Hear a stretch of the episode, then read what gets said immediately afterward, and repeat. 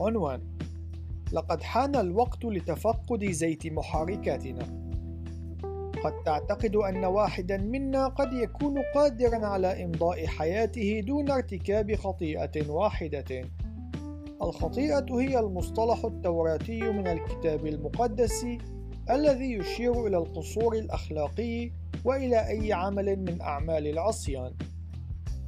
للأسف نحن ندرك أنه لا وجود لأي شخص من هذا النوع، حتى أننا نمتلك قولا شعبيا متداولا وهو لا يوجد أي شخص كامل.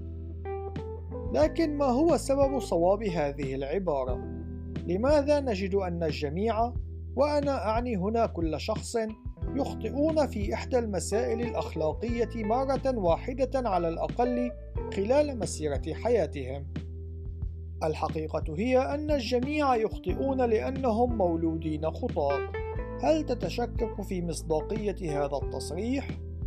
متى كانت آخر مرة شاهدت فيها طفلا صغيرا كان بحاجة لأن يتعلم كيفية إساءة التصرف ومن ثم كيفية الكذب حيال ذلك؟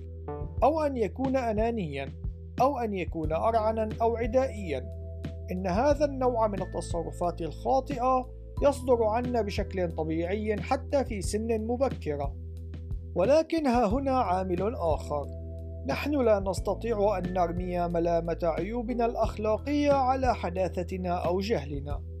نحن الآن كبالغين لا نزال نسيء التصرف نكذب نتصرف بأنانية نسيء معاملة بعضنا البعض وما هو أكثر من ذلك.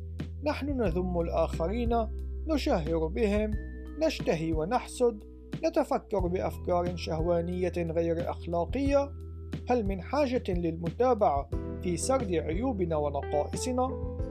لا يوجد أي شخص منا يستطيع أن يقول بصراحة وصدق أنه لم يفعل أي واحدة من هذه النقائص. ولجعل الأمر أسوأ نحن نعلم أن هذه الأمور خاطئة حتى قبل أن نقوم بارتكابها.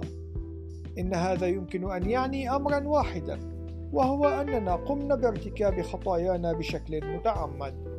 نحن مذنبون والذنب يكسونا وهذا يشملنا جميعا وهو ما يجب أن يقودنا إلى إدراك واقعي فطن.